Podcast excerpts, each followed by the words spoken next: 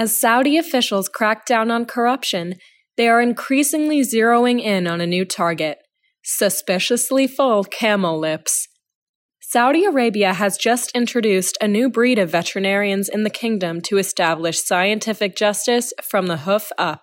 Earlier this fall, Al Qasim University and the Camel Club, Saudi Arabia's official entity overseeing camel affairs, trained 20 veterinarians in how to detect camel tampering at festivals, auctions, and markets across Saudi Arabia. People can't outwardly control or judge the animal's health. It is not possible to control the animal's health care. We must clinically examine them and examine them with precision instruments. Also, hormones cannot be examined outwardly. You don't know the animal. A sample must be taken and examined by specialized instruments and then study the results. It's not possible to judge a case just by looking at it, as it is absurd. It must be be subject to all the means, types, and methods of examination in order to judge it properly. Through the precise instruments which can examine the animal's tissues, we can ask Is it really a safe substance? Is there any laceration? Does it have sites of injection that appear only under the instruments? Just looking with the naked eye can never judge an animal that has been subject to tampering. The training was developed amid growing concerns that owners were cheating in camel beauty pageants. From Botox injections to ear reduction surgery to hormone injections, increasingly aggressive efforts to make camels seem rarer and more prized have grown common across the Gulf. In 2018, a Saudi pageant disqualified 12 camels for cosmetic fraud in a highly publicized scandal. We close this week with a second look at the most important news story of the past year, perhaps of a generation the introduction of performance enhancing drugs into camel beauty contests.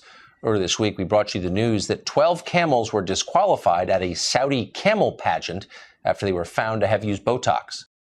These augmentations generate more than aesthetic benefits to camel owners.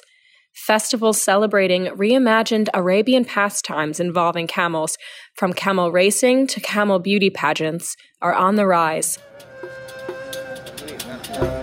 I'm at a camel festival which is celebrating all things past, and I'm walking on a red carpet because this event has some very special guests. The king's here. And I think that betrays a lot about how Saudi Arabia is feeling about its identity. This is a time of massive flux. Saudi Arabia is going to adapt from the closed, conservative place it's known as.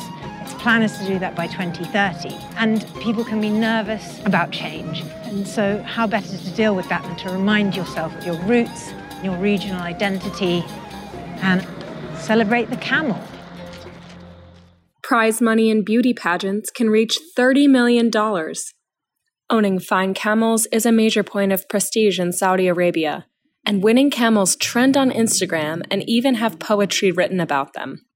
As the government increasingly tries to sell Saudi Arabia as a safe, ethical place to do business to international investors and communicate the same to a domestic audience, the crackdown on unethical camel beautification has become one of the most recent fronts of the kingdom's anti corruption agenda. Whether the camels are grateful is anyone's guess.